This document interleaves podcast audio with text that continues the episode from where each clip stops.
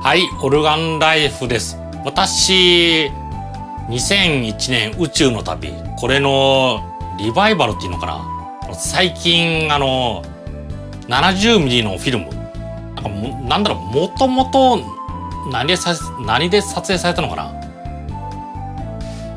まあ、シネラバーなのか、70ミリなのか、ちょっと忘れましたけど、このオリジナル元に近いフィルムからデジタルリマスターして、今の iMAX のデジタルシアター、それで上映するという。それ見てきましたね。運よく地元豊橋のユナイテッドシユナイテッドシネマ、そこであの上映するのを見ることができましたね。まあ、通常の映画視聴料金1800円。それプラス IMAX 料200円で2000円。まあ、ちょい高ですね。ちょい高で、それで見る映画もなんと50年前という。すごい企画ですよね。まあそういう、まあ昔の映画だから、新作映画と比べると、これ見に来てる人は、あの日曜日の午後に、日曜日の午後なのに、スクリーン、スクリーンじゃなかった、席はガラガラだったって感じですね。まあ、ただ意外に多いのと、あの若い人から年配者まで、まあ、当時リアルタイムで見たような人から2001年宇宙の旅というそういう名作が大スクリーンで見ることができる。そう考えたあの若い人たちまで、まあ、幅広かったですね。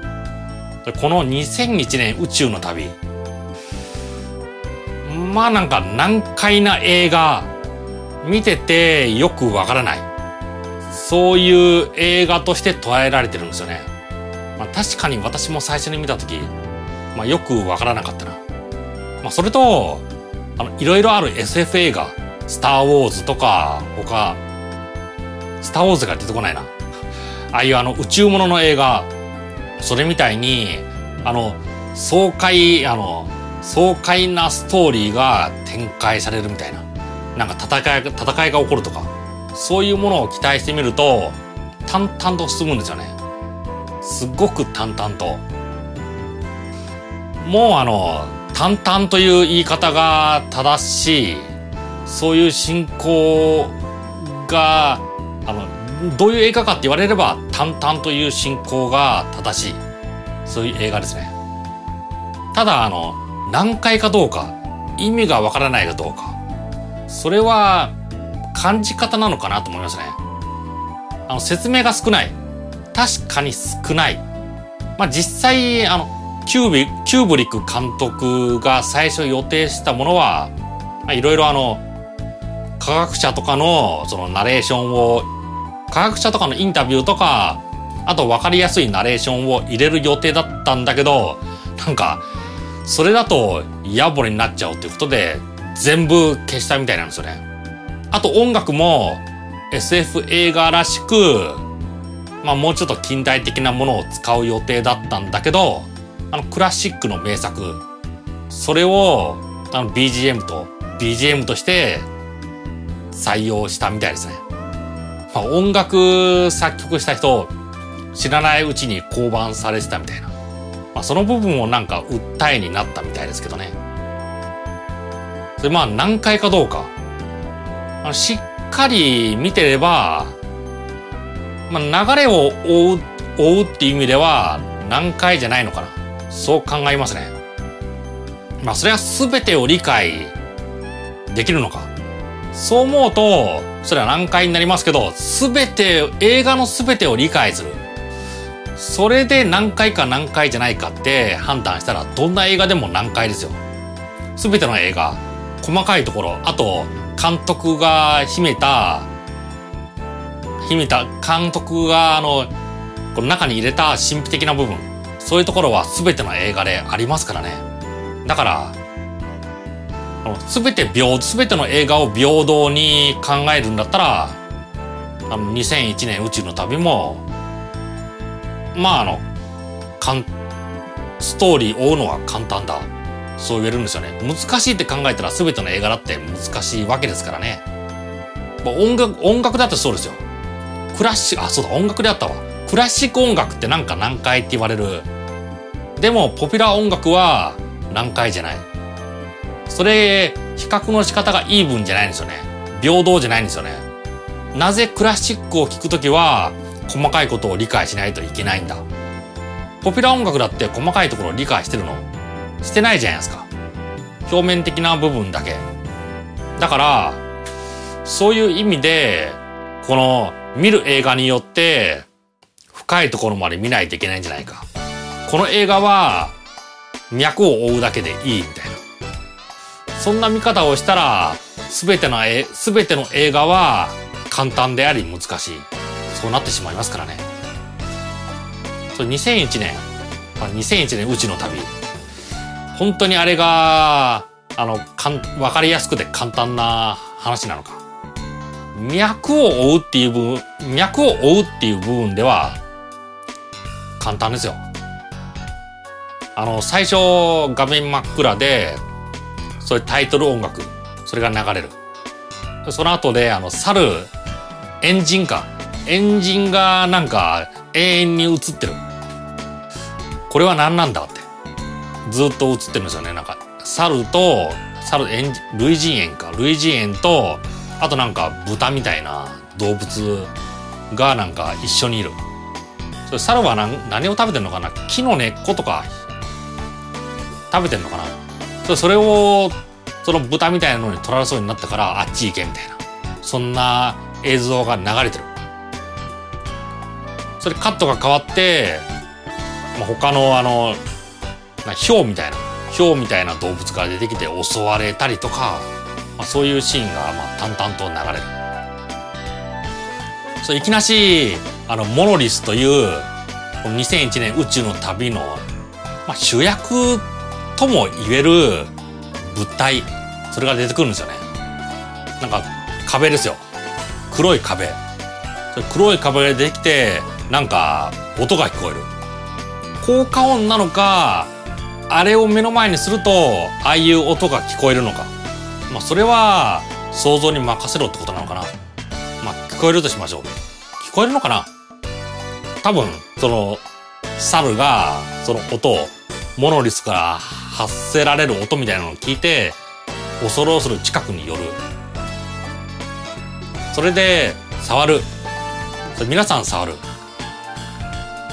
それによって、この骨を道具として使うことを覚えるんですよね。だからそのシーン、あのシーンが説明するのは、あのモノリスという、この、板。あの板に触ることによって、知性が上がる。今までなかった概念が入り込んでくる。そういうことなんですよね。それで、まあ骨、まあ最初そこら辺のもの叩いてるんですけど、そのうち、これで、あの動物を叩けば、狩りができるんじゃないか。それ狩りして肉食になる。肉も食べる。さらに他の類人猿とか動物たち、その人たちを、その人たちってか、その、そ、その、まあ、人たち言いましょう。その人たちを攻撃する。そこでもちょっと隠されてる。まあ一方的に道具を持った人が、このリーダーをめった打ちにするんですよね。まあリーダー、ボコボコにされて倒れますよ。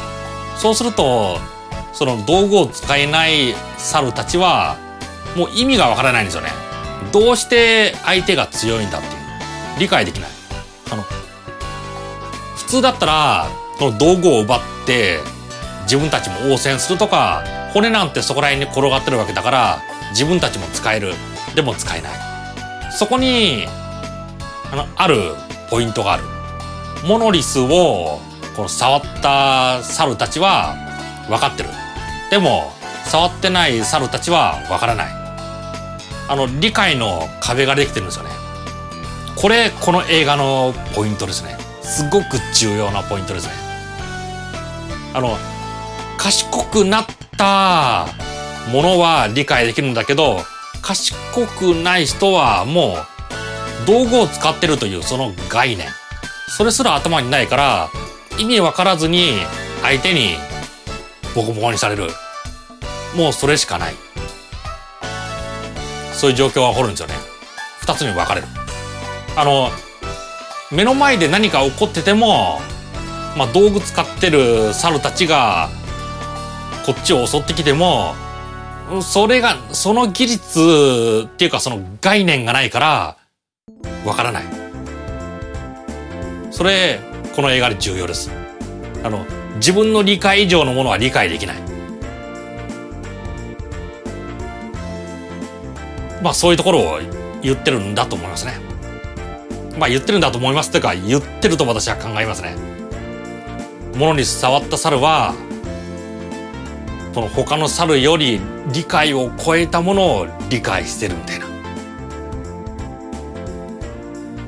それでその猿のシーンからいきなし未来。多分2001年なのかなそれが。そのシーンになる。宇宙船飛んでますね。宇宙船の中に科学者が一人いる。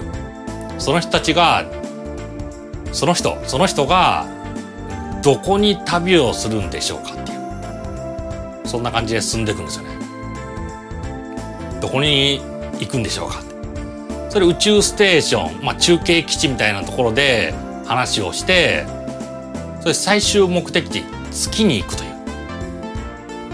それなぜ月に行くんだ。その科学者は当然知ってる。でも周りはまあ知らないっていうかなんか噂話のあの月で病原菌がウイルスが蔓延して疫病か疫病が蔓延して月で死亡者が多く出てる。だから今封鎖されてるんだみたいな。そういう詳しいこと知らないのって周りから聞かれるんだけど当然答えることはできないですよね。あの秘密なことですから。まあそこでよくあるよくあるあの政治家の言う言葉で私はこのことに対してコメントするコメントすることはできません。コメントをする立場にはありませんというそういうことを言うんですよね。それ月に行く。月に行くとまあ疫病というのは嘘。それで真の理由がその真の理由というのが月に月のあるところにすっごく強い磁場が発生してる。そこそそこを探索そこあのそこを探索してる人たちと合流するとそこにもあのモノリス板があるんですよね。同じあの先ほど冒頭のその猿が触って賢くなったのと同じモノリスがある。まあそれでそれが何者かって見てる人は分かるんですよね。あれあれをまた触れば自分たちが賢くなれるんじゃないか。それあの板自体がこの人を超えた知性を持ってる。または知性を授かってくれる。そういう物体である。なんかそこではあのそう触った人たち知識をもらえるというよりなんかピーという音が急になってあ頭が痛くなる。そこで終わるんですよね。そこで終わる。それが何を意味してるかちょっとわからないですけど。次に宇宙探査。木星に向かうというディスカバリー号だったかな。そこに乗ってるクルーたちの話になる。船長がボーマン船長ですね。まあなんか主役2001年宇宙の旅の主役がボーマンみたいな。そんなところがあるけど途中から出てきますね。それボーマン船長とあと副船長。2人があの普通にいる。それあと3人のクルー。3人3人のクルーが冬眠されてる。あの人工冬眠ですね。人工冬眠されてまあなまあそこではなぜされてるかって理由はわからないけど3人されてる。そニュース、まあ、18か月後にその宇宙船のシーン。月のモノリスのシーンから18か月後。そこであのニュース。地球上のニュースをなんかニュース端末というかタブレットみたいなのに見ると、まあ、3ヶ月前にディスカバリー号は発射あ地球から旅立ちましたというそういうニュースが出てるから、まあ、時間的にはどうなのかな。10 10あれ18ヶ月後がそのシーンでそっから戻って3ヶ月戻ってモノリスを月であ失礼あの月でこの触ってピーンという音がしてから15ヶ月後のシーンなのかな。そうですね。そういう計算になりますね。そこであのまあもう一つの主役かな。あの春9000 HAL9000 人工知能ですね。それが出てくる。その人工知能もこの5人のクルー5人のクルーと同列での作業をしてるんですよね。作業の支援っていうのかな。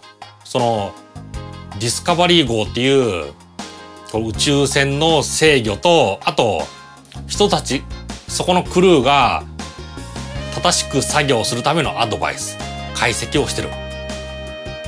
まあ人とそのクルーと人間のクルーと対等な立場で仕事をしてる。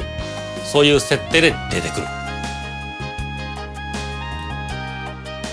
まあ、ただその宇宙あの春春失礼あのそその中で春がなんかその宇宙船のアンテナモジュールが故障してる。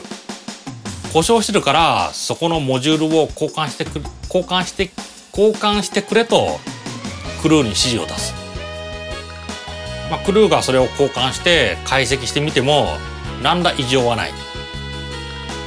それ春のこの答えはまた戻して故障するかどうか確認してくれ。っていう判断を出した。ただ、まあ、その通りするのはなんかし、まあ、半分信用できないのかな。だから地球の完成に報告する。報告してそれ指示を仰いでみるということで連絡したらまあ春の指示通り戻してくれということだった。ただ地球上のこの春あの同じモデルが地球上にあるみたいでそこで同じデータを入力して計算したところ違う結果を出した。だから何らか何らかのところで問題があるんじゃないか。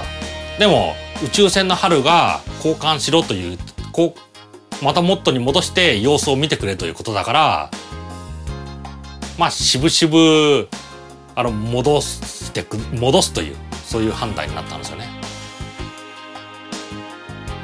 ただそのあのコンピューターが間違えた。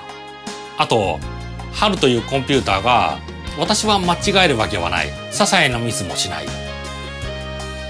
間違えるのは人間系人間系に問題があったんじゃないか。地球上のあの春のクローンも春のクローンが違う結果を出したのはこれ、まあ、人間系の問題入力とかなのかな。宇宙での入力と地球での入力。人間系の指示が間違ってたから異なった結果が出た。そうなんだと言い張ってる。強く言ってる。ただ、まあ、クルーの人たち、まあ、信用できないなっていう。まあ3ヶ月でなんか春9000というコンピューター信用できないわ。まあそういう話をあのそういう考えになった。ただそんな話を春の前でするのはまあ気持ち悪い。自分たちのその人の考え。それがあの伝わっちゃうのが嫌だということで、まあ、声が聞こえないだろうっていうところで話をした。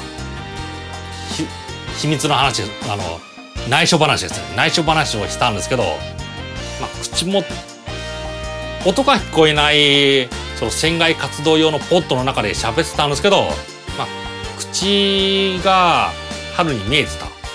それで唇の動きで春は何を喋ってるのか。そしてそこで喋ってる内容で春は信用できないからもう落とそうじゃないか。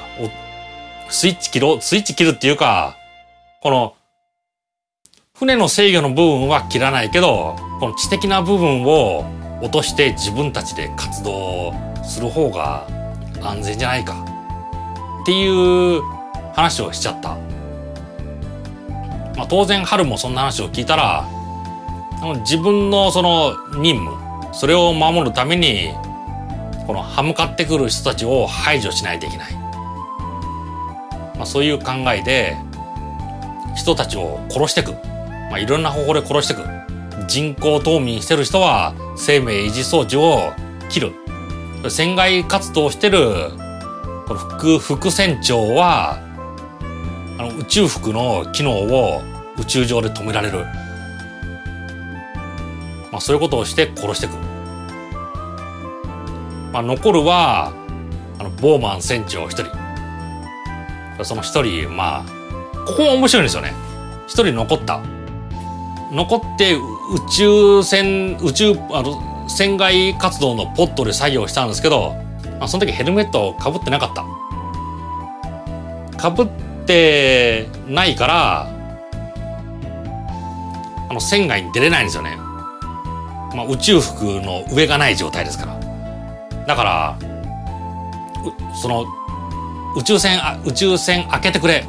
エアロック開けてくれって春に言ったんですけどあなたは私に逆らおうとしたから開けることはできません無理ですそれで押し問答があるんですけどまああのあなたの話はもう聞けません。もう聞く耳は持ちませんということで、春側が通信遮断しちゃう。もうあなた入れませんって。まあ、ここで船長ぶち切れてまあ緊急用ハッチ、緊急用ハッチからなんとか船内に戻る。宇宙の中ヘルメットなしで、春、まあ春はそんなことしたら死ぬ。無理です。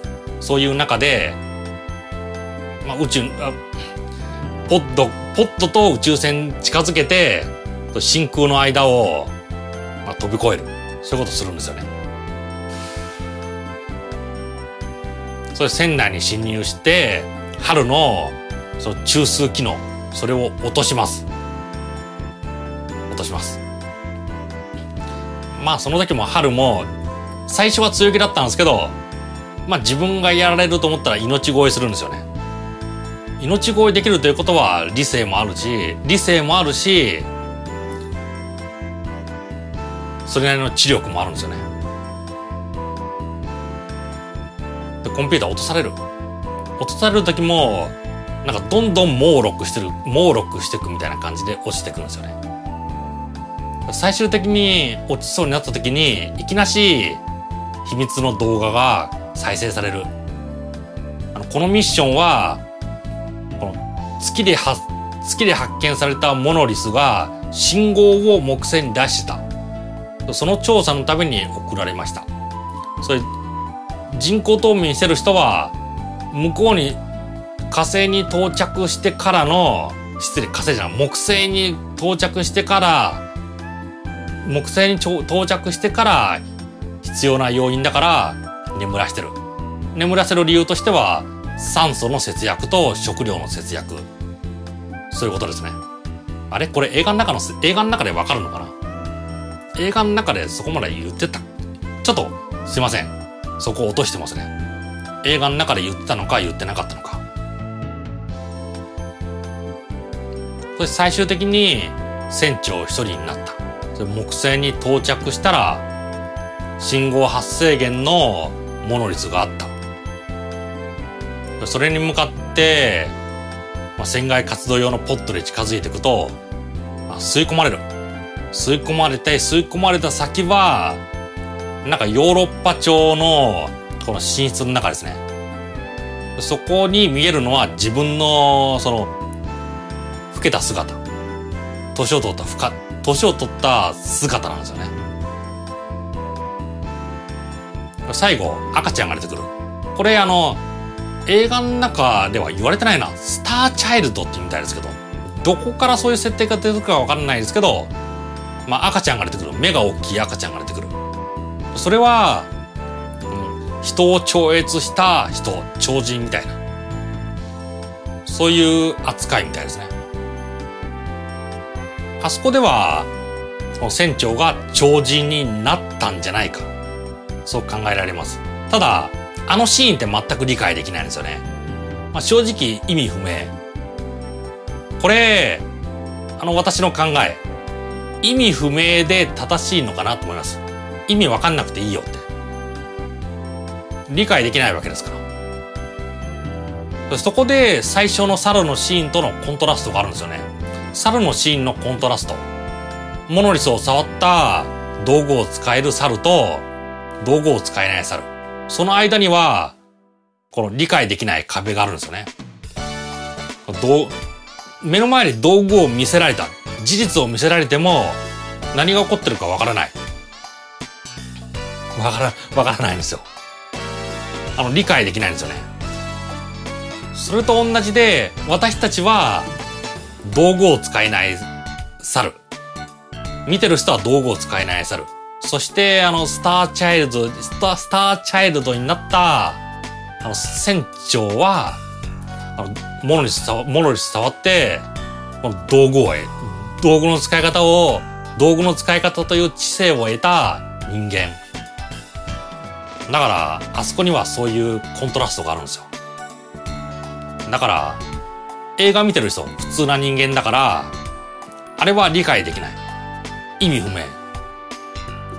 映画監督のキューブリック、キューブリック監督。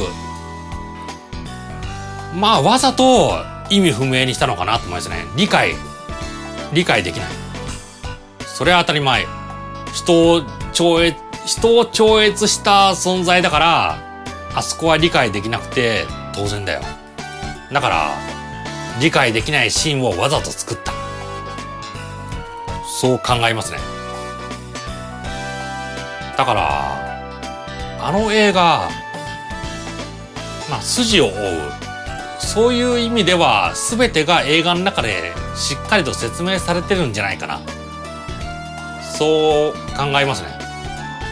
まあ、なぜに何回かって思っちゃうかがちょっとわからないですけどね。まあ、一回見、まあ、注意深く見ていれば、まあ、モノリスというもの。あれは、この触ったものに触ったものに対して知力を授ける物体そしてその最後のレディスカバリー号のなディスカバリー号の中春の中の秘密指令にあったようになんか地球外生命が走ってる電波。ということであのモノリスは地球外生命が作り出したもの。そこでつながるんですよね。だからそんなにあのすっごく難解ではないのかな。意味がわからない映画ではないのかなと思いますね。まあ商業映画でキューブリック監督だってあの映画あの MGM が制作ですよね。あの MGM トムとジェリーとか作ってるあの会社ですよ。ライオンがガオーっていうところ。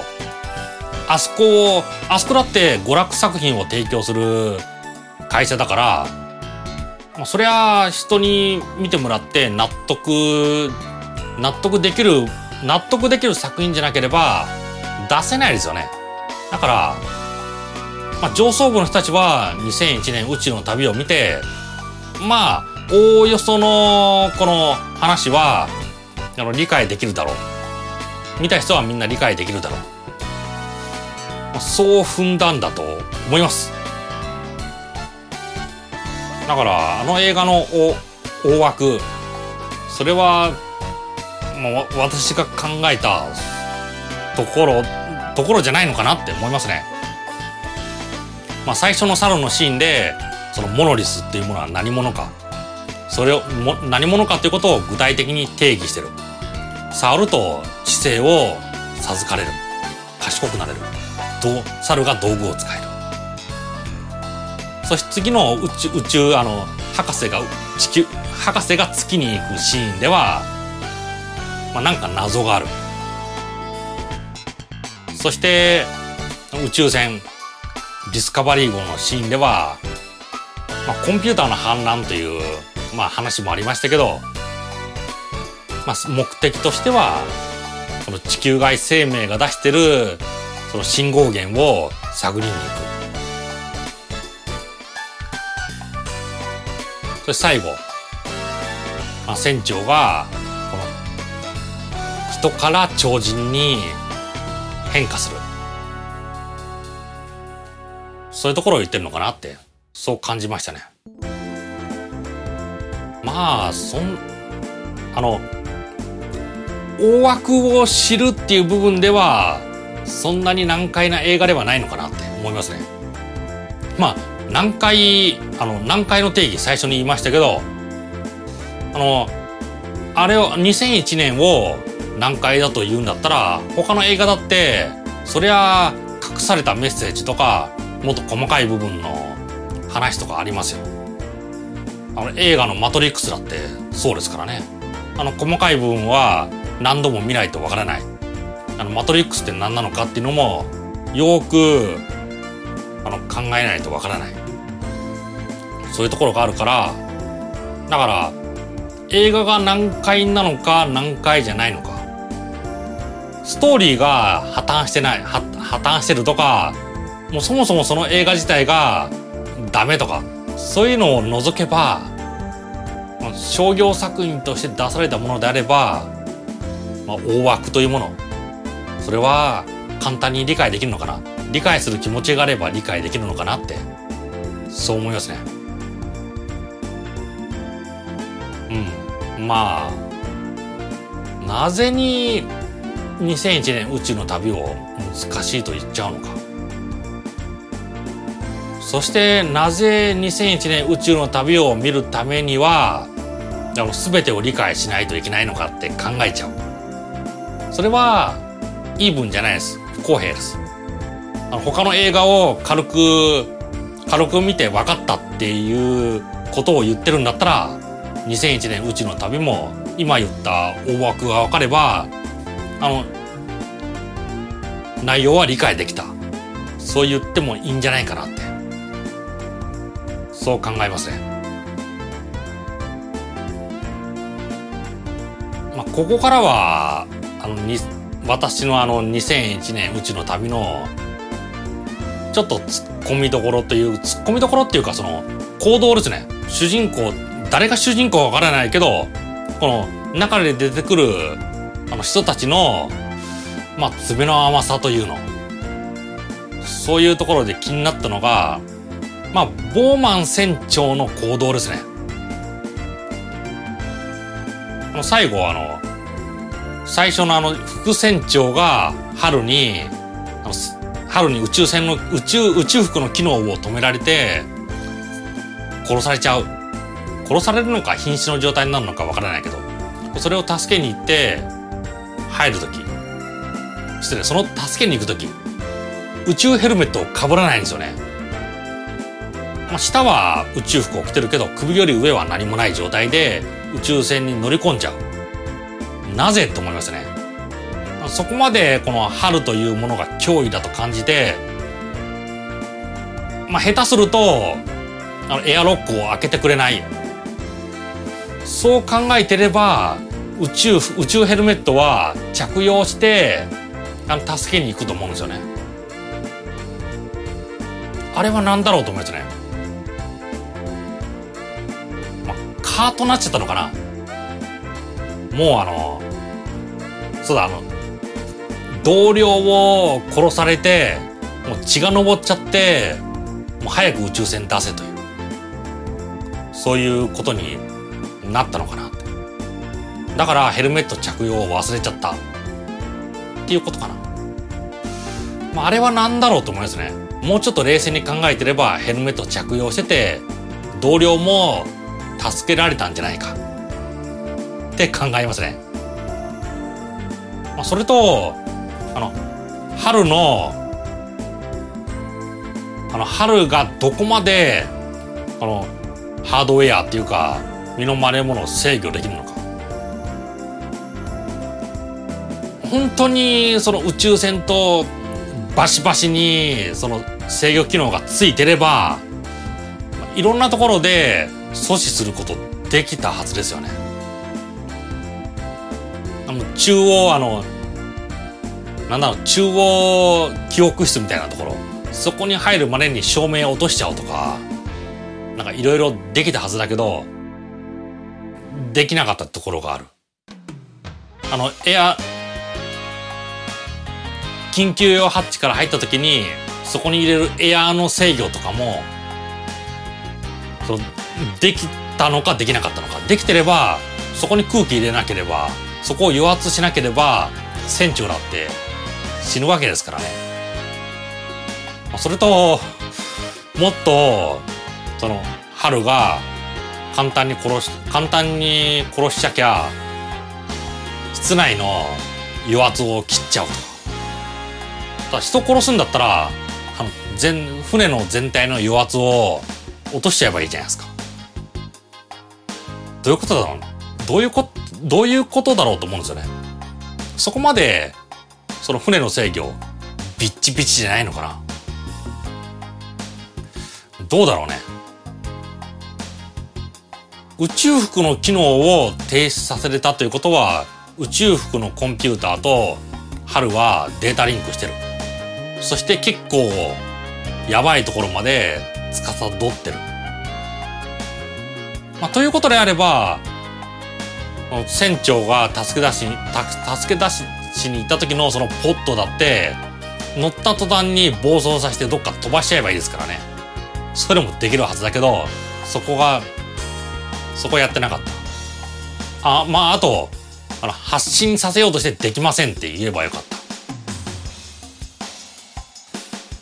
た。あそこは疑問ですね。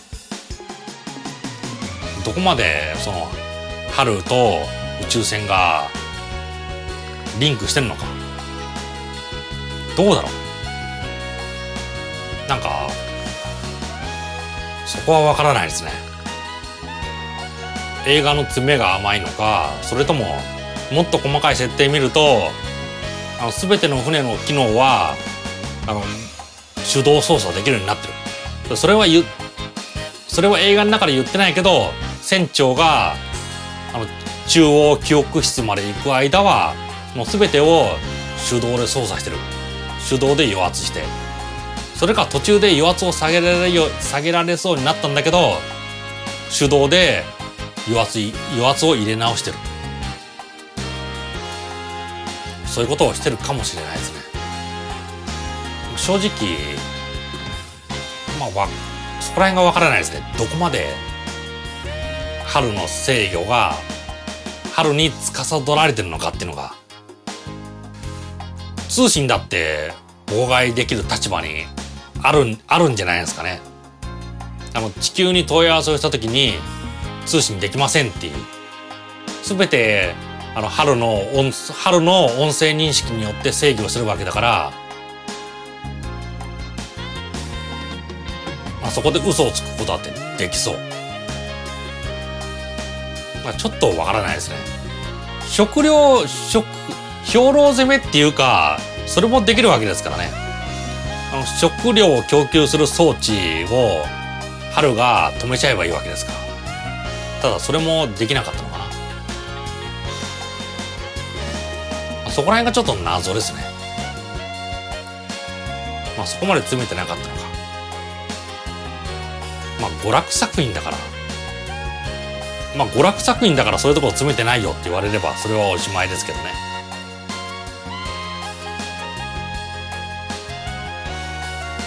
他ああの春は本当に暴走したのかそれ暴走した理由まあこれ外部資料とかブログとかの内容を見るとこの春は人たちを春はクルーたちをこの支援しろ。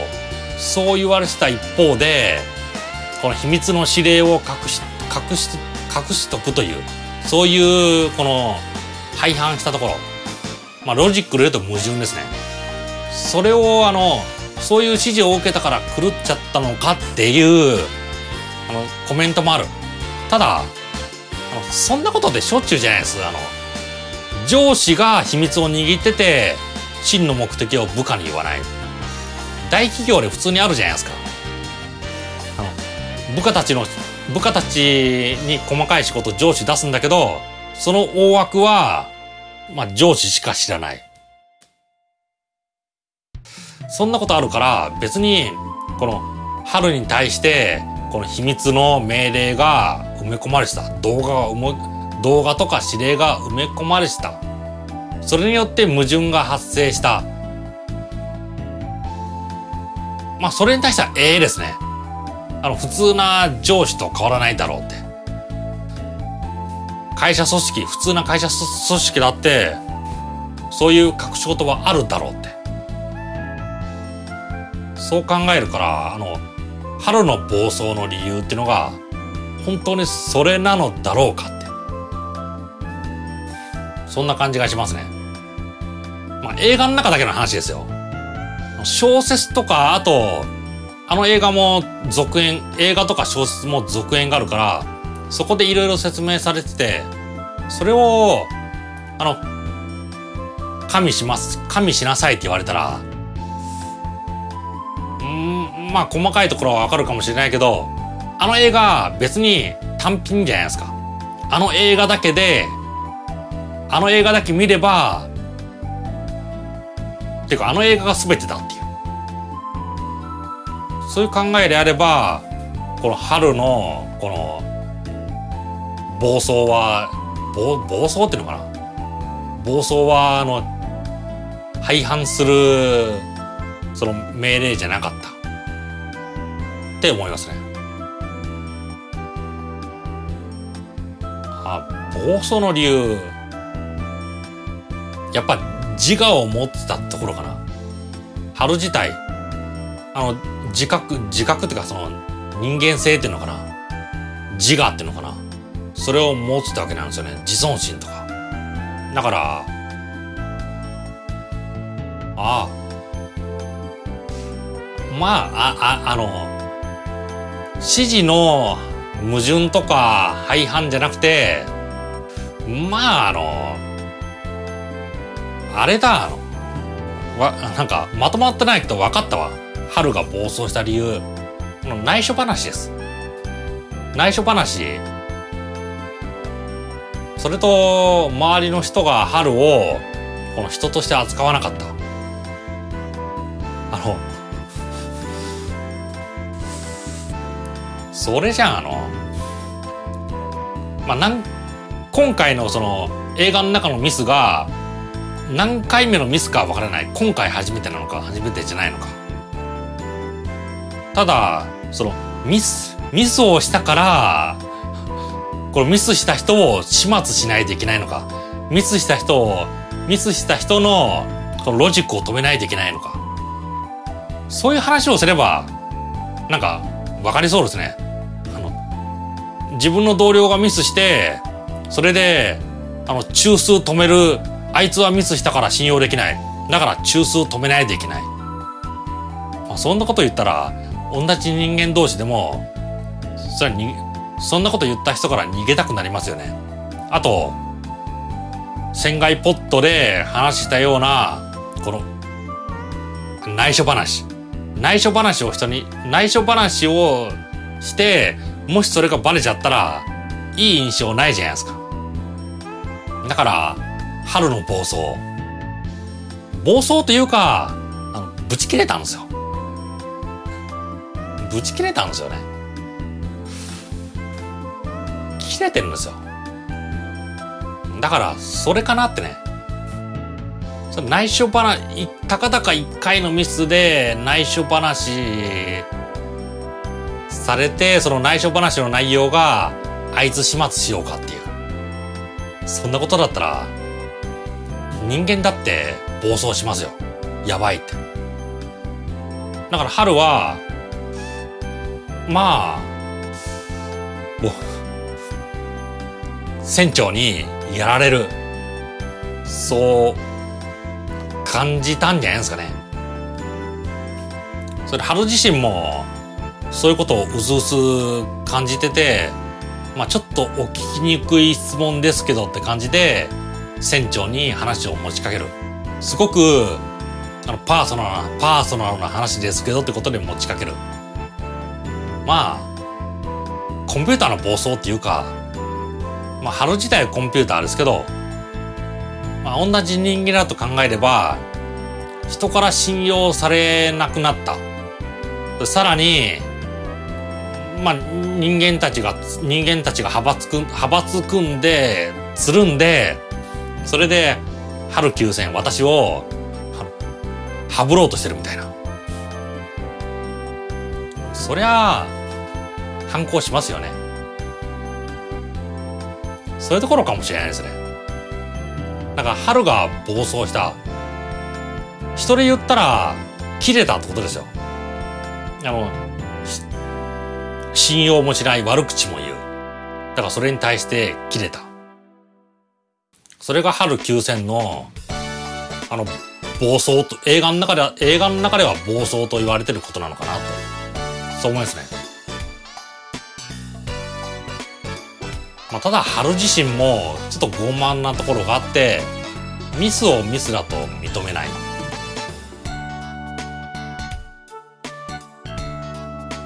まあコンピューターロジックだからミスをミスだと本当に認められないのかなって思うと最後命乞いするときに私は実は間違ってました。過去に間違った決断をしてましたって言い訳するから言い訳する力はあるんですよね。ああ。春休戦あれかもあの人人悪い人間性をあれに当てはめたんじゃないですかね。もしかしたら何かを風刺してるかも。あの傲慢な人みたいな。傲慢な人を春休戦に例えたんじゃないか。かもしれないですね。まあえ他の映画でも映画他の映画とかドラマとかでもありますからね。例えばミスター・ビーンみたいな。あれあのあのキャラクターって何なのか。人の悪いところを集めたらああなるっていう。そういうところらしいんですよね。人の勝手なところま間違ってるところ。好ましくないところ。そういうものを集めるとああいうキャラになる、まあ、確かにそうですよね。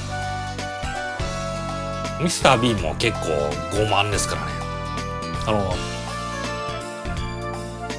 筋が通ってても納得できないことはやらないみたいな。そういうところありますからね。まああとまあそのそのまあ手段あの手段選ばず自分のやりやりたいことをやる。そういうことをそういうことをミスター・ビーンにも言ってますからね。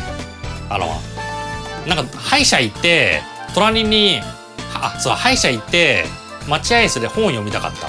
でも自分の読みたい本がなくて読みたいスパイスパイダーマンのかな？なんかコミック。コミックは子供が読んでた。そこでどうしてもビーンはコミックを読みたい。じゃあどうしたか。その待合室に置いてあった花瓶をこの子供の股間ズボンのところに股間か。そこにかけててかカバンが置いてカバンの上にかけてそれで知らんふりしてた。そしたら子供は気づく。そその子供の親はその子供を見ておねしょしちゃったって。何やってるのってことで連れてく。それによってコミックをビーンは読むことができた。まあそれなんですよね。あの自分のやりたいことに対しては人に迷惑かけても手段は問わないみたいな。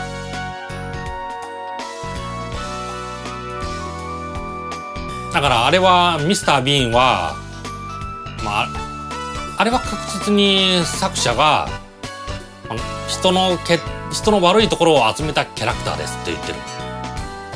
だからもしかしたら春休戦も人の悪いところ傲慢な人とかそういうキャラクターをあれに代弁させたのかなって。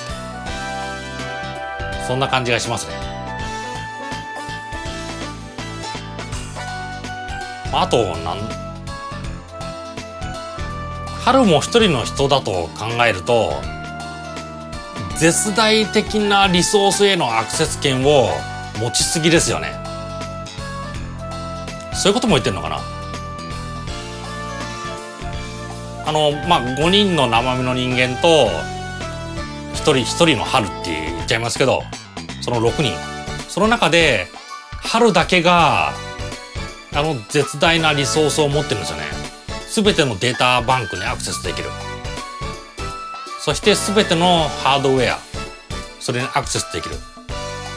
だから権限があそこに集中しちゃってるんですよね。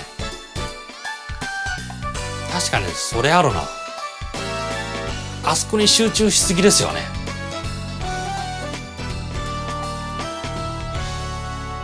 なんかいくらコンピューターあのコンピューター AI が優秀だって言ってもちょっと権限があそこに集中してるんじゃないかって。それは怖いですね。その怖さも言おうとしてその怖さも言おうとしたのかな。その怖さっていうことで考えると今ゾッとしますよね。あのコンピューターコンピューターが賢くなってビッグデータとか扱えるようになってあの Google ホームのようなこの Google ホームとか Amazon Alexa みたいなスマートスピーカー。まあ今あれ、まあ、家の家電とか、まあ、家電とかのリモコン制御できたりなんか買い物あの今まで買ったものをリピートしたりとか音楽再生したりとか。そのぐらいですけどそのコンピューターが便利になって人じゃ直接アクセスできないところにアクセスできる権限をそのスマートスピーカーが与えられたらまあ怖いとや怖いですよね。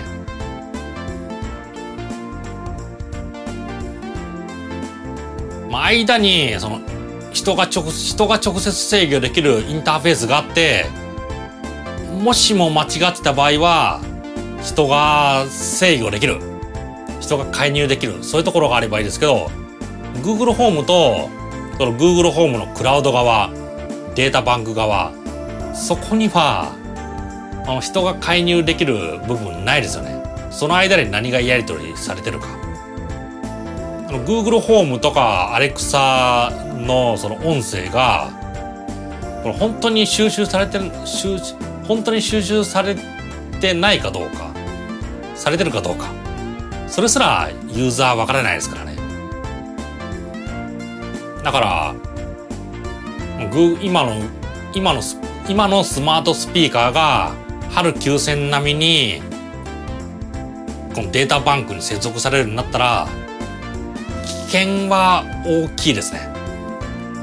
直接も直接接続されて人がこのスマートスピーカーを介在しないとデータバンクにアクセスできない、まあ、それは怖いですね。ああの弟が言ってた。Google に載ってないものは世の中に存在しない。弟の名言名言ですね。確かにと思いますね。いくら物理的に物が存在しても Google マップに載ってなかったら存在しないんですよね。Google マップを使って検索してる弟にとっては Google マップに載ってなければ存在しないも等しい。それですね。それ私たち Google あのデータバンクへのアクセス Google マップとか使ってるじゃないですか。だから実際のデータにアクセスするような要領で Google のデータバンクにアクセスしてる。それ Google のデータバンクがないといえばない。そりゃそりゃそうですよね。ウェブサイトもそうですね。あのいろいろ有用な情報があるはず。もう世界中いろんなウェブサイトとかありますけどまあそこで Google がないっつったらないわけですからね。Google がないって言ったらない。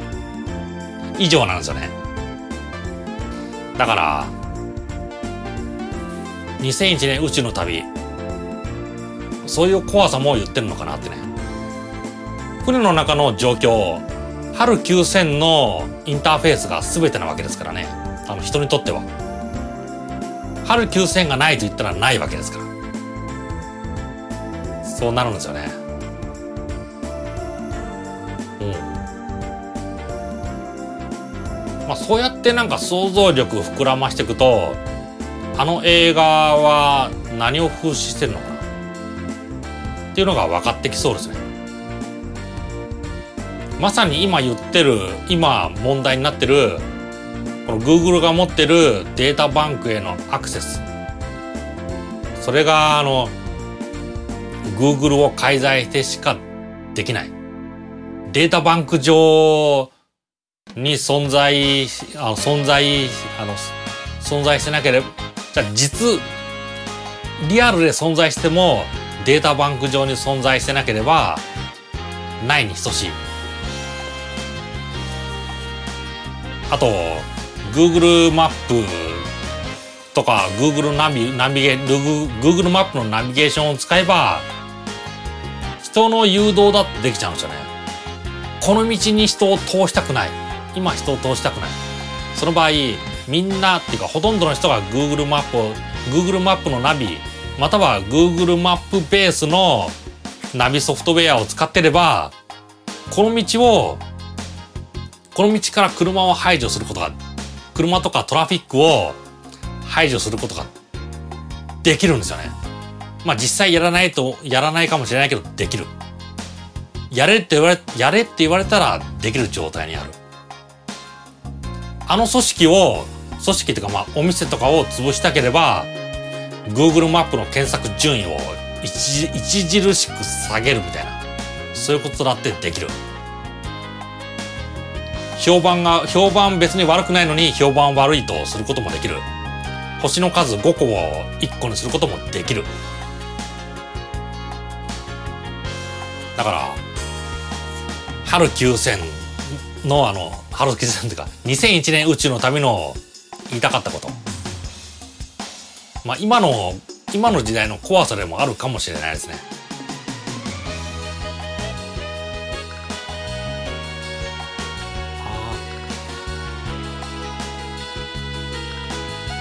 そうだ2001年も最初は結構キャッチーで夢が夢のあるのが出てくるじゃないですか。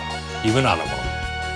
まあ宇宙食っていうものも出てくるし宇宙旅行っていうのも出てくる。宇宙ステーションにあのヒルトンの支店とかあとオートコーヒースタンドとかオートバーとかそういうのがある。多分最初のシーンでみんなが飲んでるのコーヒー以外コーヒー以外になんかお酒みたいなのもあったじゃないですか。それ後ろのパネルにコーヒーって書いてあってコーヒーっていうパネルがあって隣にバーが2個ある。なんかあそこのバーでいろいろアルコール類が頼めるんじゃないかなって思うんですよね。それと劇中でも使ってたテレビ電話。あと奥の方にもだけどなんかお土産買ったりとかギフトコーナーとかそういうのもありましたね。なんとかジョンソンっていうその会社がよくわからないけどそこの人工太陽光みたいなそういう宣伝も書いてあったような。最初のシーンはなんか、まあ、娯楽映画だからこの宇宙のキラキラしたキャッチーな部分そういうところを多少演出してるんじゃないかなって。そう思いますね。あの2001年宇宙の旅。あれはあの見たことない人みまあみここまで50年前の映画がまだある。あのビデオとかで安売りされてるっていう意味じゃなくてもう今主流の IMAX シアターとかでしかも映画の正規料金取って上映してる。っていうことであればすごい映画なんですよね。まああの完全に難解な映画でもない。難解だけの映画じゃない。そう思われてるはずですよね。だって映画館なんて娯楽を提供するところ。見てあはは楽しければいいみたいな。そういうことをまあそういうことを提供する場所なのに2001年宇宙の旅みたいな映画をそこで流す。上映する。重要重要なんですよね。あれはみんなに見ていただきたいみたいな。そういうところはあるはず。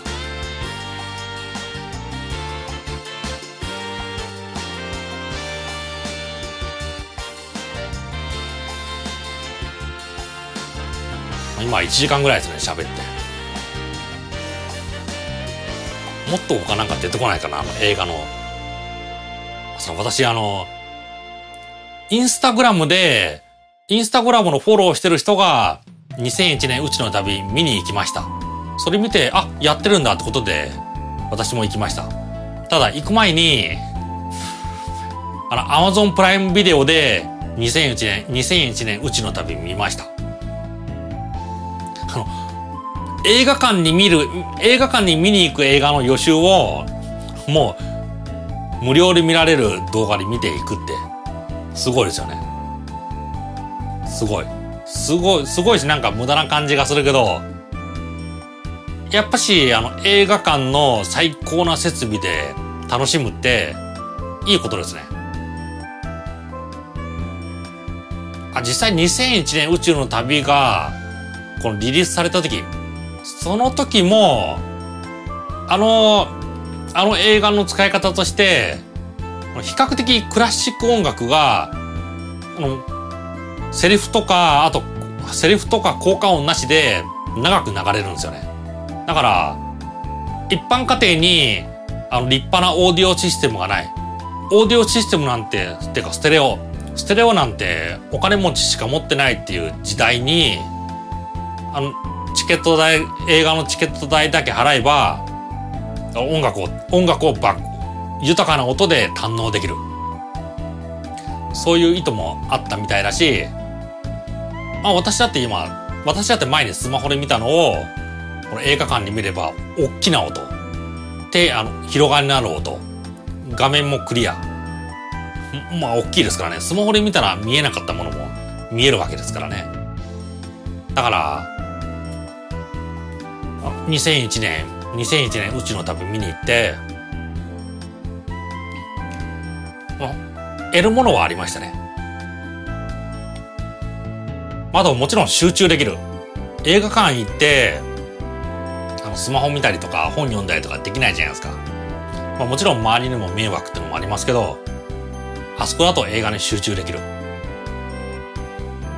だからまあ、2001年にはには関係ないですけど映画館のその利点。それは実感しましたね。まあなんか家にホームシアターとか立派なものを作る。100万まあ100万200万で作れるじゃないですか。ビッグスクリーンとあとスピーカーとかつけて。ただつけたところで1日何回ぐらい見ます1日何回ぐらいって言っちゃったけど1週間に1回ぐらいとかですよね。最初は見るかもしれないけどそのうち見なくなる。そして思い出した頃にまあ見るかみたいな感じで見る。家にホーム家にホームシアター作ったのに映画見るの。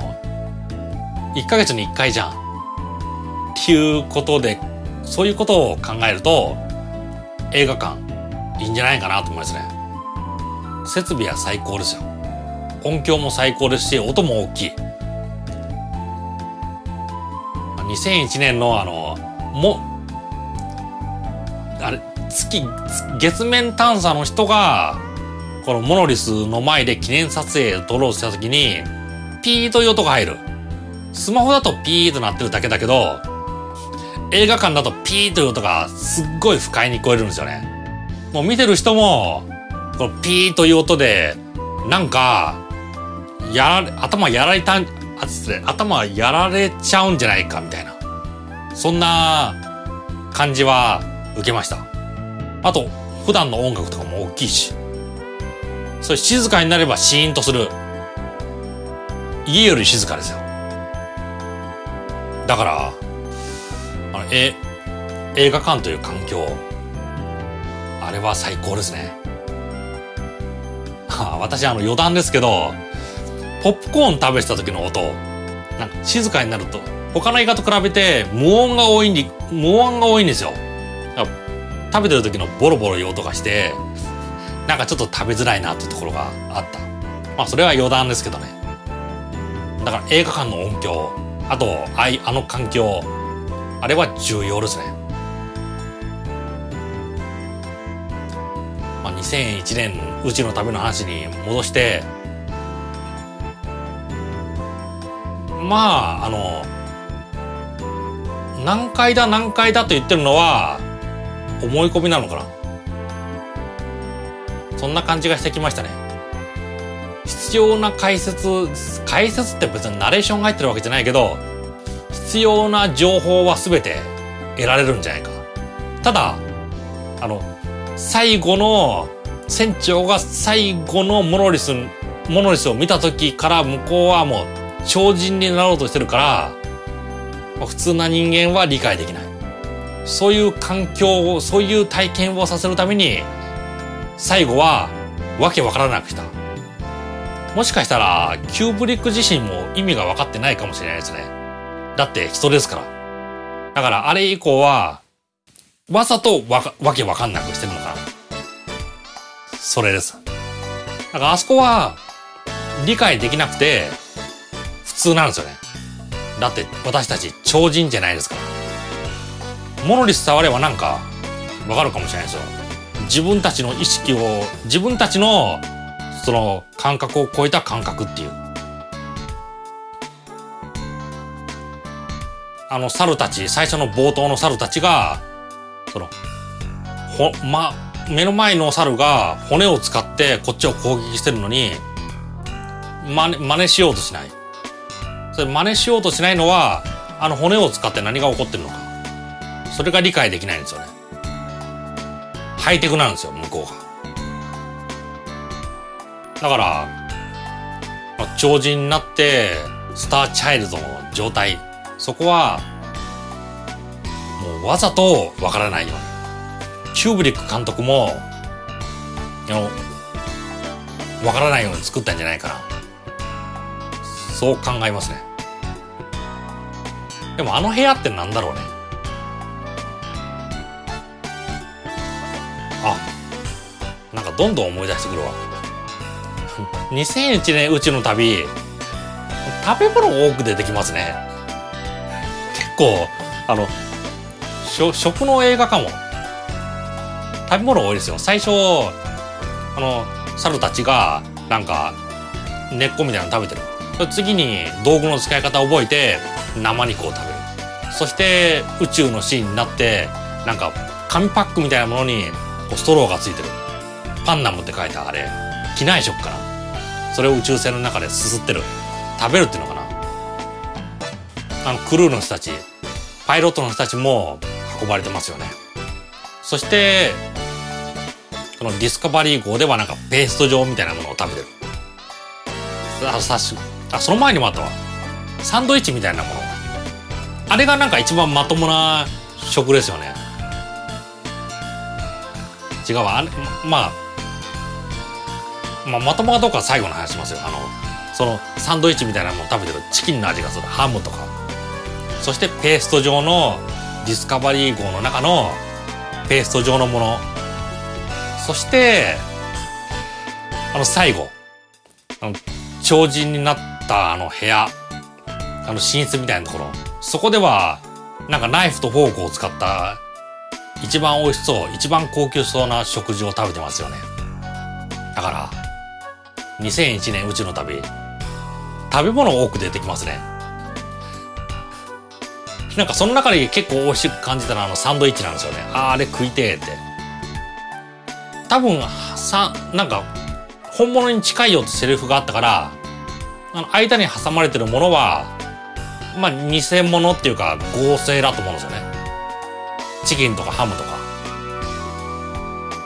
コーヒーとかコーヒー添えててなんか意外に意外に美味しそうみたいなああ。だから共通してるところ食事かな。食事だ。食事シーンが多い映画だな。そうか。そう感じましたね。あと娯楽。ご娯楽があんま出てこないな。娯楽といえば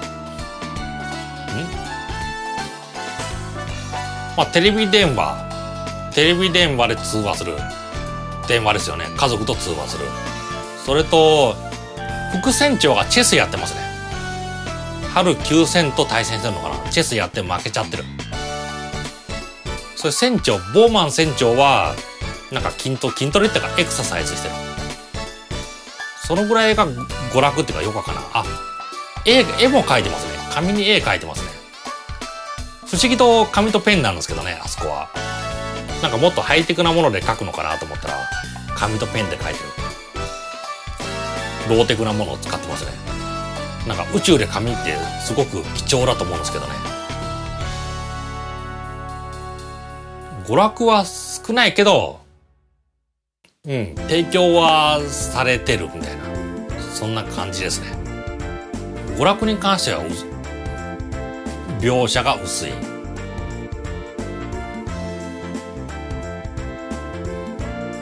見ててそう感じましたね。そうだあの今回の上映なんかパンフレットみたいなものがあるのかなと思ったらないですね。あの今回の上映では作りませんでしたみたいな。2週間限定だったからな。限定だったからかな。まああればいいと思ったんですけどね。せっかく上映するんだったらなんかいろいろ設定資料とかそういうのが入ってるしものみたいな。ただキューブリック監督もあまりあの見た人に考えさせるってことでなんか公式インタビューに語らなかったみたいなんですよね。最後の方でなんか番なんかの番組を作ろうとしててインタビュー受けてあれは何なんだみたいなことを喋ったみたいそしてその映像がボツになった代わりになんか個人的に売買されてその人が YouTube にアップロードしたみたいな。そんなこと聞きましたね。そこの話まあブログで見たんですけどあの最後のあのフランあの最後の進出フランスフランス風を意識してるみたいですね。ただあの知的あの地球外生命体があのちぐはぐにパクっちゃったみたいな。だからあのあのレイアウトはちょっと変みたいな。変で変であるみたいな。そんなこともなんかブログに書かれてた気がしますね、まあ、ちゃんと読んでないですけどね。だからあの映画キューブリック自身もまああまりあの細かいところ語ってない。見る人に任せますよ的なそういうところがあるみたいですね。あとあの共同の原案者のアサシー・クラーク。その人の言い分だとあの映画はあの映画を一回見ただけであの理解できる。そうなったらあの企画企画倒れだみたいな。だから何回も見てもらうことを意図してるのかな。そういうところがあるかもしれないですね。何回も見る、まあ、映画って大体1回見て終わりですよね。ドラマもそうですよね。それを何回も見てもらう。ああ。何回も見てもらうからあの音楽をできるだけフルコーラスで流してるかも。音楽聴く感じで気軽に見てもらいたいみたいな。あと映像もできるだけ美しくして映像を見るだけでなんか癒されるみたいな。うわすごいと思うみたいな。そういう映像を作って何回もリピートさせる力をあの映画に与えてるのかな。そういうのもあるかもしれないですね。あの映画上映時間180分3時間なんですよね。長いですよね。3時間の映画。途中のあのインターミッションとかそこ踏むのかな？あの中継。休憩とか前後のあの前奏曲あと退場曲ってあるんですよね。画面真っ暗で音だけ流れてる。アマゾンプライムの動画で見ると真っ暗の中で音楽流音楽だけ流れてます。まあそれはそれでぶっ飛んでると思うんですけどね。でもすごいわ。あの MGM という会社って懐大きいのかな。あれを出しちゃった。キューブリック自身がスタンリー・キューブリック自身がもうあの時点ですごい監督でもう何でも言える立場の人だったのかな。どのぐらいの立場か分かんないですけど。どういうどのぐらいの権限持ったのか。そういうのも分からない。どうだろう。キューブリック。キューブリックのこの立場。強かったのかな。ちなみにあのジョージ・ルーカスはあのまあじ他の人に他の人に他の人にさ他の人とか映画会社の上層部にこの指図受けたくなかったからあのエピソード123それはそれはあの自分のポケットマネーで作ったみたいですね。自主映画なんですよ。まあ自分で映画作ってれば誰からも口出されないですからね。ただキューブリックの場合は違いますよね、M、MGM って出てるからそこ制作ですよね。MGM の資金を使って制作ですよね。あれ？アメリカ？あアメリカって映画作る時に保険保険システムがあるみたい映画を作る前に保険に加入する。だから保険に加入するということはその内容とかに内容とか進捗状況に対して保険会社もあの口出しできる立場にあるからあの2001年うちの旅も、まあ、いろんなところから口出しされたのかな。口出しされたらあ,、あ、あんな映画って言っちゃあかんけど作れるわけはないと思いますけどね。あの最初キューブリックがやろうとしてた解説入れる。それだってどうして解説を外すとか音楽だってなんかクラシック音楽よりもっとキャッチーで目が覚めるようなその映画音楽を入れた方がいいんじゃないかって。そりゃそりゃ言われそうですけどそんな風にならなかったってことはポケットマネーってことはないですよね。あのジョージ・ルーカスみたいに。なんだろう。でもすごいわ。あのあの映画を作れた。奇跡だと思います。長い難解まあ難解というか長い比較的難解だと思われてる。なんかストーリー的にこのドタバタ感とか爽快感とかはない。なんかキャッチーなものが出てくるキャッチーなもの出てくるけどまあ地味に出てくるだけでなんか大きなロボットが戦ったりとかなんかすごいハラハラドキドキするような、まあ、ハラハラドキドキするシーンがないって言ったらそれは感じ方ですけどまあなんかグワーッと隕石が来てそれを避けるとかそういうドラマティックなシーンもない。恋あのいわゆる恋愛恋物語っていうの恋愛とか恋物語というものもないですよね。まあ結婚しちゃった人が話してるっていうのはありますけどね。あれ数あれ子供と話してたっけ？一回はこの宇宙ステーションでなんか電話かけたら電話かけたら嫁さんいなくて子供が出た。っていうのに2回目が2回目あれ？お父さん？あおお父さんじゃない？誰だあれ？にちょっと2番目。だ家族と通話してるけどどういうどういう状況か忘れましたね。まあ、ただ、いわゆる恋物語はないですね、あの映画に。恋物語ない。迫力ある、あの、迫力ある戦闘シーンもない。まあ、バイオレンスなシーンって言ったら、この骨で、この相手の一人のリーダーをボコボコにしてる。みんなで集団暴行をしてる。そのシーンだけですからね。まあ、動物を暴行してるから、なんか、なんとか指定とかに入らないのかな。結構、最初のシーン、見てて過激、過激だと思いましたからね。い、いじめ、いじめ、いじめじゃんっていうぐらい、ボコボコにしてますからね。それ相手、まあ、最初の繰り返しになりますけど、リーダーボコボコにされて倒れちゃった。それで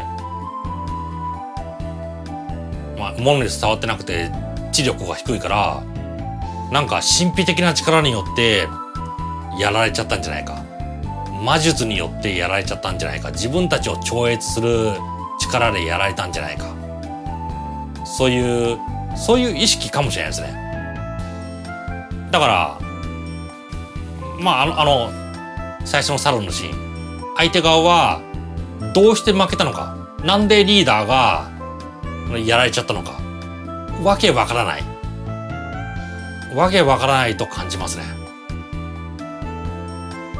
まあそれは人から見ればもうあの猿たちの戦い理解はできますよ。それ以上の知性がありますから。だからあそこで重要なのは猿同士のその知性の差なんですよね。猿同士の知性です。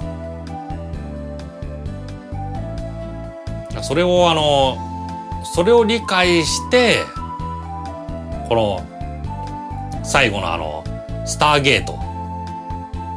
船長がスターゲートこえモロリスの中に吸い込まれてこのスターチャイルドになる。そこの部分はまあ見てる人たちには理解できないのかな。キューブリック監督もあれはまあ理解できないようにあそこは作った。そんな感じがしますね。多分本人に聞いたら、まあ、お茶を、まあ、の、あれは想像に任せますって言ってるけど、まあ、本心は、わけわかんない。誰が見ても理解できないもの。それを、あの、超人じゃないから理解できないという。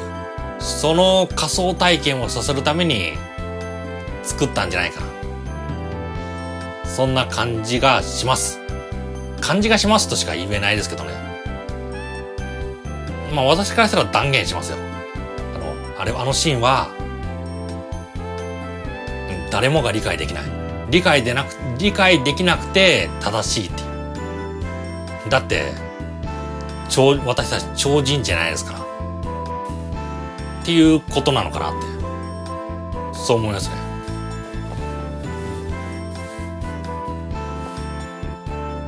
あの映画本当見てもらいたいです。それとシンプルですよね。無駄なものがない。無駄なものがない。スピードもあのゆっくり。すごいシンプルですよね。だからシンプルなものを作る。そう思ってる人2001年うちの旅って見とくといいのかな？シンプル無駄なものを装飾を装飾を極力なくすみたいな、まあ、大体なんかあの話を面白くしようとするとなんかあの特に面白くない話とか関連のない話をぶち込もうとする。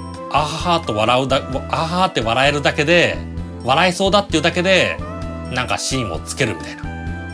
そういうことをするかもしれないけど、ヒューブリック監督はしなかったのかな。そんなところがありますね。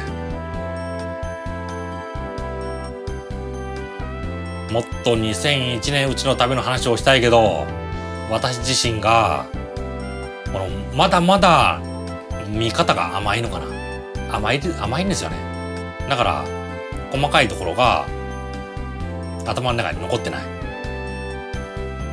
そういうところがあるかもしれないけど、から、アマゾンビデオで、まあ見直さないといけないのかな。そんな感じがしますね。見見直す、見直す必要がある。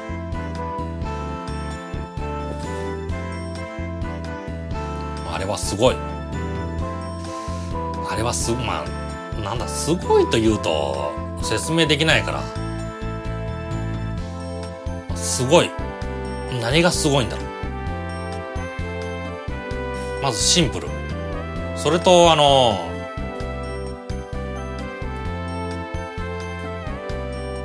春9000というものに対して、この人のダメなところを代弁させてる。組織のあり方というものを代弁させてる。そういうところがある。それと、あの、な、さっきあの、人が理解できないことは理解できねえよっていう。そういうことも言ってるかもしれないですね。あの、私たちの上の人を超えた知性のあるものが現れた場合、多分私たちは、あの、猿ですよ。あの、私がわからない、あの、失礼、あの、人たちがいて、なんか、ある人がわからないと、なんか、馬鹿にしてる。なんでこんなことわからないんだよって言ってる、その喧嘩。あれは、2001年うちの旅に例えると、あの猿、猿の、あの猿たちの、あの猿たちの決闘です。だから私たちのこの些細なこと。それを超人から見たら何バカなことやってるんだよってそう言われるかもしれないですね。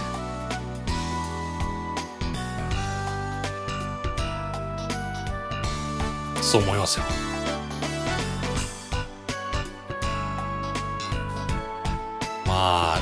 2001年宇宙の旅の話をもっとしたいけどちょっと思い頭の中に出てくるまで他のあの似た似たようなコンセプトっていうか難解な映画よくこんな映画ができたなっていうものをちょっといろいろ出してみたい出してみます。まずあの「セブン」「セブン」って映画。まあおしゃれな映画だから結構見てる見てる人がいる。あれも結構難解な映画だと思うんですよね。それであんな映画がよくこの制作できたなってそう思いますね。セブンと羊たちの沈黙あとファイトクラブ。ようあんなあれも難解な映画だと思うんですよね、まあ、よく作作れました。プロデューサー映画会社が作らせてくれましたって。そう思いますね。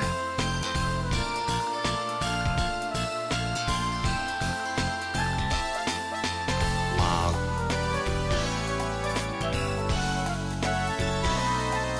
そう考えると普通なものってありふれてるのかな。私も過去に映画いろいろ見ましたけどパッと出てくるものってあまりないですからね見ててその時はなんか感動する、面白い。でも、今忘れてるということは、あの感動は何だったっていう。そんなところがあるんですよね。本とかでもそうですね。読んでる時すっごい感動したけど、改めて読んでみると、なんだこの内容はみたいな。なんか当たり前のこと言っててさ、当たり前のこと言ってて感動、よう感動してたな、かよう感よう感動してたなっていう。そういうところがありますね。ヒップホップとかのあの90年代のヒップホップとかのあれかな。あのお前は本当にそれはお前のやりたいことかって。このセリフよく聞かなかったです本当にお前のやりたいことか。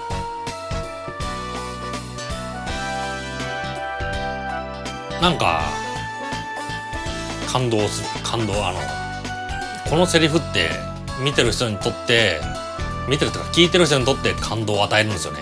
共感も得やすいみたいな。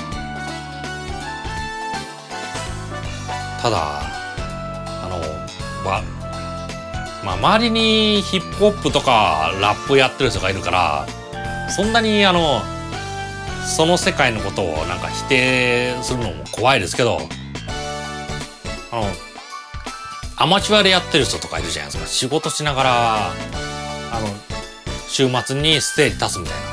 ライブハウス立つみたいな。その人が思いっきり固い会社に勤めててそしてラップ歌う時に「お前はそれは本当にやりたいことか」なんと組織に束縛されて組織に束縛されてるお前は本当に自分自身かみたいなことを言ってる。そんな人が平日は大組織で働いてるみたいな。うん、まあ、これ以上言わないですけど。ああいう世界ですよね。ララップとかって。そしてそのあのその話もその話とかその作品も聞いた時はぐわっと感動してなんか涙出てきそうになるんだけど、まあ、そのうちどっか行っちゃうみたいな。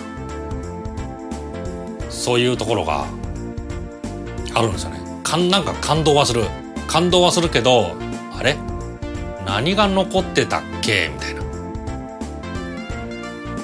そういうところがあるんですよね。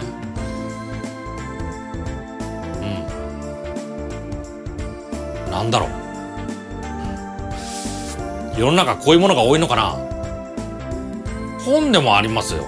まあさっきも言ったか。めっちゃ感動するんですよ。めっちゃ感動するけど10年後の今 20, あ20年前になんか本買ってすごく感動した。これは絶対一生持っとくぞって置いといたハードカバーの本があったけど後で読み返すとえー、こんな内容だったっけ？みたいな。そんなのがあった。ありました。ありましたね。残念ながら。うん。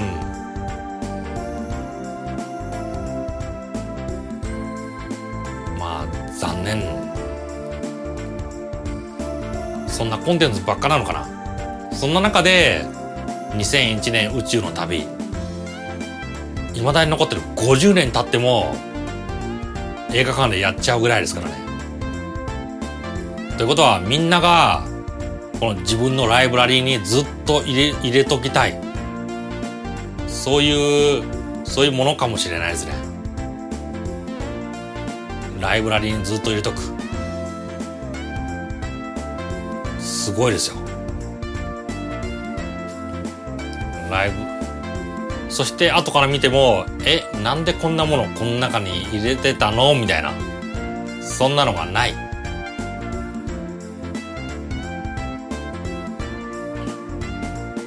そういうもんなのかなと思いますね。あ幸い映画だとなんかアメリカのあの映画アー映画アー映画アーカイブみたいなそういうのありますよね。なんか永久保存しときたい映画をなんかリストアップしてる組織みたいな。なんて名前だったかな？ありますよ。そこに入ってる映画だったらいいのかな？そこに入ってる映画だったらんまあ自分のところのライブラリーに置いといてもずっと色あせないみたいな。そういうところがあるかも。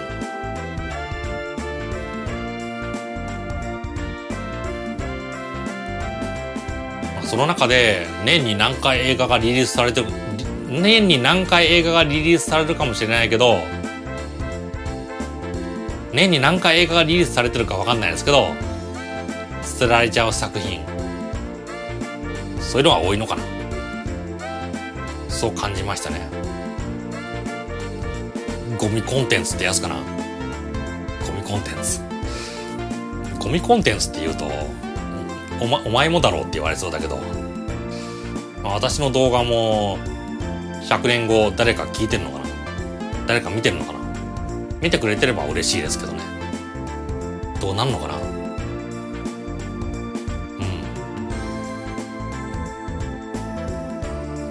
映画の話やめて2001年宇宙の旅の話もちょっとなんかなんか別の話を話してればなんか出てくるかなと思ったけど出てこないからちょっとやめてうんあの皆さん一生ものって持ってます？あの買ったものであこれは一生も持っとけるかなっていうもの。残念ながら私一生ものって言ったらなんか定番の工具類とかドライバーとかそういうものしかないですね。このヘッドホン、まあ、ソニーのこのヘッドホンもこれ買いましたけどこれだってどのぐらい20年ぐらい20年ぐらいで終わるかな。20年ぐらいで、まあ、音は鳴るけどどんどん劣化してくるみたいな。そう思うと一生ものでもないしやっぱ単純なものかな。楽器とかはまあ私も私ボンゴ持ってますけどボンゴはへ皮さえ張り皮さえ張り替えれば一生ものですよね。そのぐらいか。椅子もそこそこいいの買ったけどもう今経年劣化で上で経年劣化でこの肘掛けの部分とかボロボロだしメッシュの部分ももう押さえのプラスチックがバキバキに割れてる。だから椅子も一生ものじゃないですよね。家だってまあ建ててないですけど足したとして持つのかな？もまあ持ったとしてもその未来の生活スタイルに合ってなくて取り壊しちゃうみたいな。そうなりそうですからね。拡張性がなんだうん拡張できるようにしといても結局その拡張する考えがこの昔の今のスタイルでの拡張だから未来になった時に未来風な拡張できないよっていうそういうことになっちゃう。だから建て替えちゃうか全面リフォームをするか。そのどちらかなんですよね。なんか東京のにカプセルビルってあるじゃないですか。ビル中央にコアのビルがあって居住部分をそのカプセルで埋め込んどく。壁に取り取り付ける。そして未来になってその居住スタイルが変わったらそのカプセルの部分を交換すればどんどん新しくできる。っていうコンセプトのものがあったんだけどこれの笑っちゃうところはそのコアの部分。コアの部分あの考え方の思想。これも私がまあ勝手に考えただけですけどコアの部分にこの冷蔵庫とか洗濯機とかバスルームとかそういう当時もう洗ったり体洗ったり洗濯したり食事したりというライフスタイルは変わらないだろう。一方でこのコアあのカプセルの方のその寝室とかそっちの方はどんどん変わっていくだろう。っていうことで考えたみたいだけどあのよく考えてみればその寝室の部分。そっちの方はまあ今も昔もベッドか畳かぐらい。あのリフォームで済むぐらい。一方コアの部分。洗濯機だって当時二層式だったのがまあ全自動になってドラム式。今の斜めドラ横のドラム式か。そう変わってる。どんどん大きくなってる。でキッチンとかも IH とか。その昔のガス以外のものが出てきた。他のお風呂だって昔お風呂もなんかお風呂もか昔のままでも入れるかもしれないけどもっと足伸ばしたいとか変わってきた。ってこと考えるとコアの部分がこの一般居住スペースなのかなって。そんな感じがしてくるんですよね。そしてカプセルの部分にお風呂とかキッチンとか。それをつけるべきじゃなかったのか。そう考え考える。だからもうそれを逆転させてもあのビル自体のコンセプトが破綻しなかったのかって言うとちょっと疑問ですけどこの拡張性将来への拡張性それは無理ですよ。だって私たち将来予測できないわけですから。ただ一つあるな。建物の拡張性でもう今も昔も残ってるもの。アメリカのあれ何ビルだったかな。あの昔からあるビル。出てこない。なんて名前？ロックフェラーセンターじゃなくてエンパイアステートビルだ。エンパイアステートビル今今の会社が入ってますよ。まあ昔のビルだからなんかどうでもいい会社が入ってる。流行遅れの会社が入ってるんじゃなくて最先端の会社があそこを事務所として使ってるんですよね。だったら昔のあのいわゆるあのレトレトロ的な趣を楽しんでるのかと思ったら違うんですよね。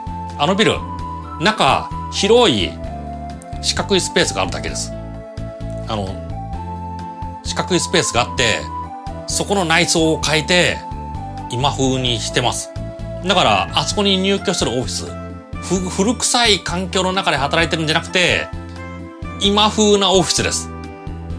今風なオフィスで働いてる。それができる拡張性というのは、単に広い四角い側だけを提供していけば、側とパイプスペース、PS、側と PS、それだけで永続できちゃう。だから、カプセルビルみたいに PS も作らずにこの中にその時代のものを作り付けしちゃう。そんなことしたらその時代でもう終わっちゃうんですよね。ただエンパイアステートビルとかみたいにこの中は四角いスペースにしといていつでも中だけ変える。中のその内張りだけ変えてパイプスペースにもう今今今のインフラを通しちゃう。それで機能させちゃう。だからそれがあの継続性拡張性あとあのメタモリメタボリズムって言って代謝するそういうものなのかなって思いますね。パイプスペースとあのこれスケルトンインフィルって言うんですけどスケルトン骨格だけ作っといて中にその内装を作るインフィル。そして、パイプスペースで外まで何かそのスペースを作って貫通させとく。だから、あの、エンパイアステートビル、高速ネットとかも引けるはずですよ。高速ネット大容量の電源、ガス水道、まあ、あと熱源とか。どっか今だとなんかビルとかだと熱源熱源あと冷気とか冷水あの冷却水とか。そういうのを送ってるじゃないですか。そういうのだって送れる。あんな昔のビルパイプスペースとスケルトンスケルトンインフィルで今今のハイテク環境にも対応できちゃうんですよね。できてる。一方あのカプセルビルの方は今のハイテク環境に対応できないらしいです。対応できないからだからこの拡張性将来の拡張性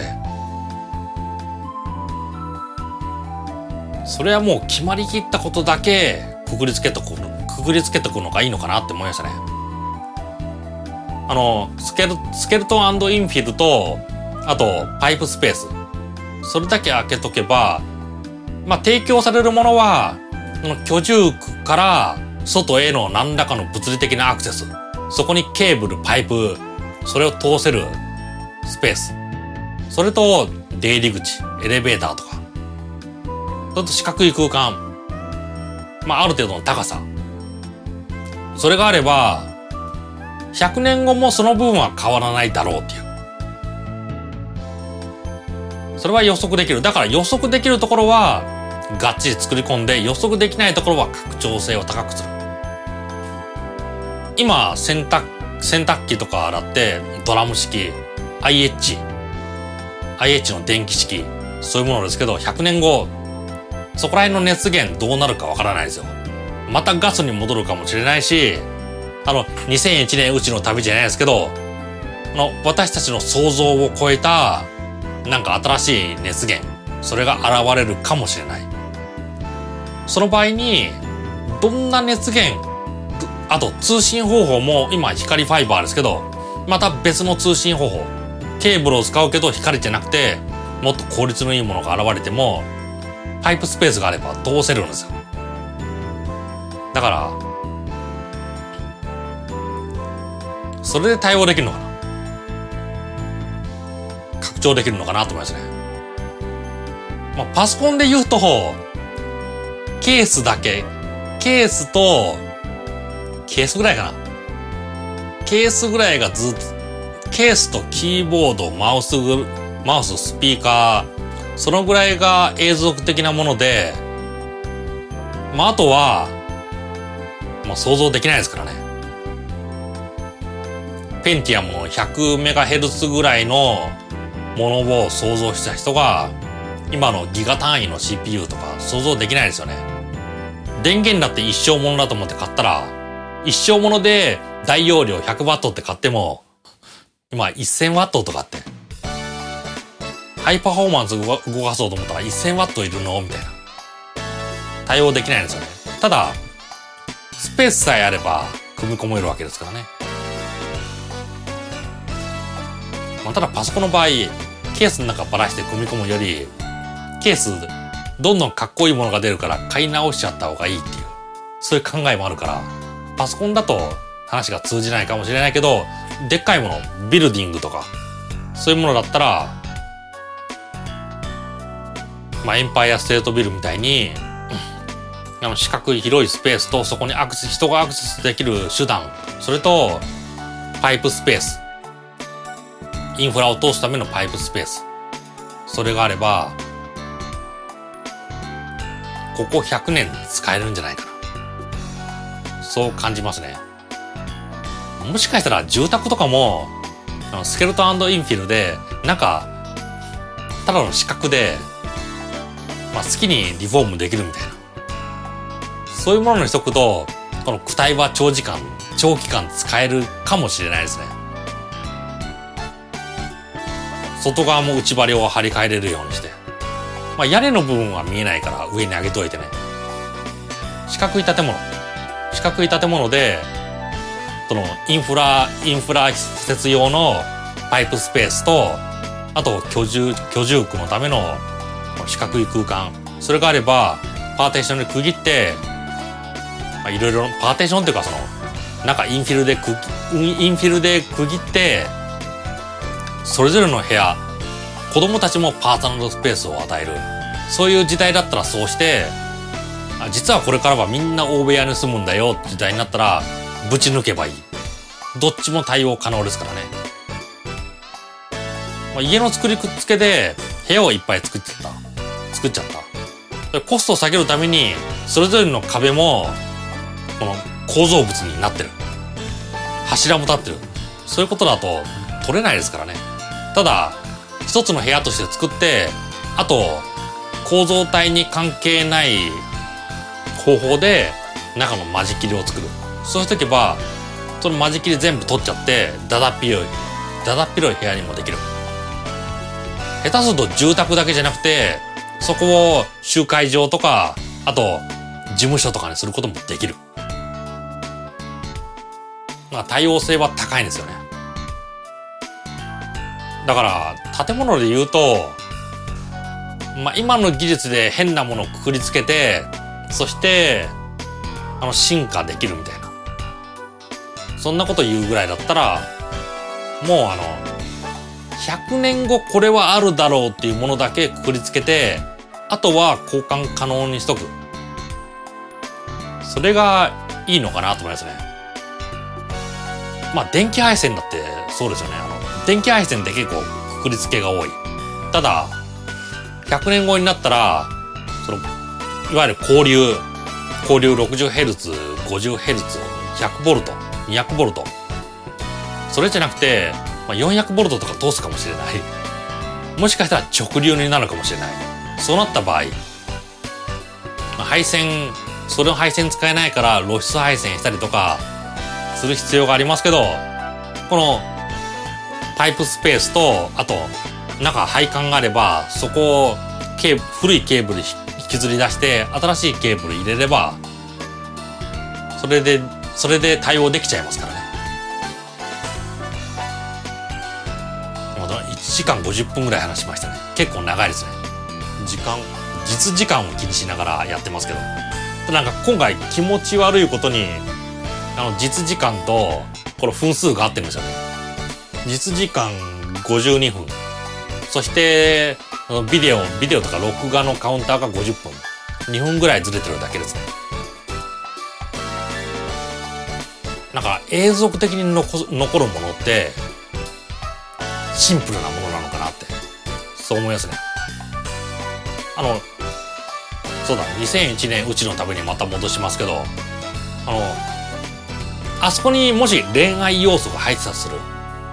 そうするとその途端に古臭く古臭く感じますよ。あの恋愛のスタイルとかそれ時代ごとに違うじゃないですか。あの昔なんてあの親あの結構付き合うために親親を立てないといけないとかそういうのがあった時代から今まあ自由恋愛みたいな形になった。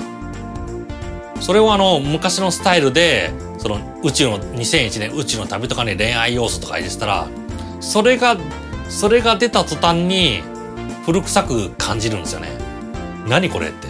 ただシンプルにそういう部分を排除したことによって長く続ける長く続くストーリーにできるのかな。だからあの類似猿なのかな。原始原始時代よりさらに前の。そっからいきなり飛躍しますからね。だからあの映画あの今のところ今がないんですよ。今を描いてないんですよ。思いっきり過去。思いっきり過去の時代から急に飛んで今でもまだ宇宙開発とかあんなにされてないから遠い未来。そしてさらに遠いあのスターチャイルズとか出てくる未来。だから過去と未来しか描いてなくて今今の族族っぽい部分とか今の風俗とか民族とかそういうものが一切あの映画に埋め込まれてないからだから古臭く古臭く感じる要素がないかもしれないですね。そうだなあの。最後あの寝室のところでなんかナイフとフォークで料理を食べてるところが出てますけどあんま詳細映してないし、まあ、ナイフとフォークで食べるスタイル。フランス料理とかそれもまあそんなに今の今のスタイルじゃない。あの今のあの流行りのスタイルじゃないですよね。昔からある伝統的なスタイルですよね。原始原始人というか類似猿になってそう。そして未来の未来に描いてるもの。特に古古臭いものじゃない。だからまああの映画俗っぽいものを排除。排除したから古臭く感じない。今でも上映に耐えられるものなのかな、まあ、もちろん映像の品質とかありますよ。綺麗な映像とか。今流しても今 CG で作ったんじゃないのっていうぐらいの綺麗な映像ですからね。だからそういうそういうところはそういうところがあの映画が長生きした秘訣なのかなって。そう思いますね。まあそうだなあの。あれだあの。筆箱とか文房具。そこに今流行のキャラクターが書いてたとする。あの今やってるアニメとかアニメとかドラマのキャラが書いてる。その文房具を2年後もうそのアニメの放映がなくなったぐらいに持ってるとなんか古って思われますよ。私たち私たちも小学校の時もあったな。あの10年前のなんか仮面ライダーの古いやつとかのなんかペンケペンケースとか持ってるバックパックとか持ってる後ろに絵が描いてる。そうすると古臭って。ただ同じデザインでそのキャラクターものとか書いてない。シンプルなデザインだったら別に何も言われないですよ。古いとも言われない。だからその時代を俗っぽいもの。それが埋め込まれてるとダメかも、まあ、意図した意図したところじゃないかもしれないけど2001年うちの旅。クラシック音楽が BGM ですよね。まああれ意図的に選んだのか成り行き上なのかは知らないけどクラシック音楽で良かったのかなって思いますね俗っぽくないじゃないですか。あれがあの今の流行のスタイル。例えばヒップホップとか流行ってる時のあの音楽。ハウスハウスミュージックとか。そういうのだったらどうだと思います？ハウスミュージック系のものを BGM として使った。それでその音楽の流行もハウスから他のものに変わった。その場合にそのハウスミュージックってものがすごく古く感じる。あの R&B っていうのが古く感じる。引きずられちゃうけどクラシック音楽を採用したから時代が変わっても古臭さがない。60年代のクラシック音楽今聞いたって別に古臭古臭く感じないし実際クラシック音楽の CD とかレコーディング60年代とかって結構多いんですよね。古く感じない。もう変わってないから。だから2001年うちの旅がめっちゃくちゃ古く感じないのはあの古臭いあの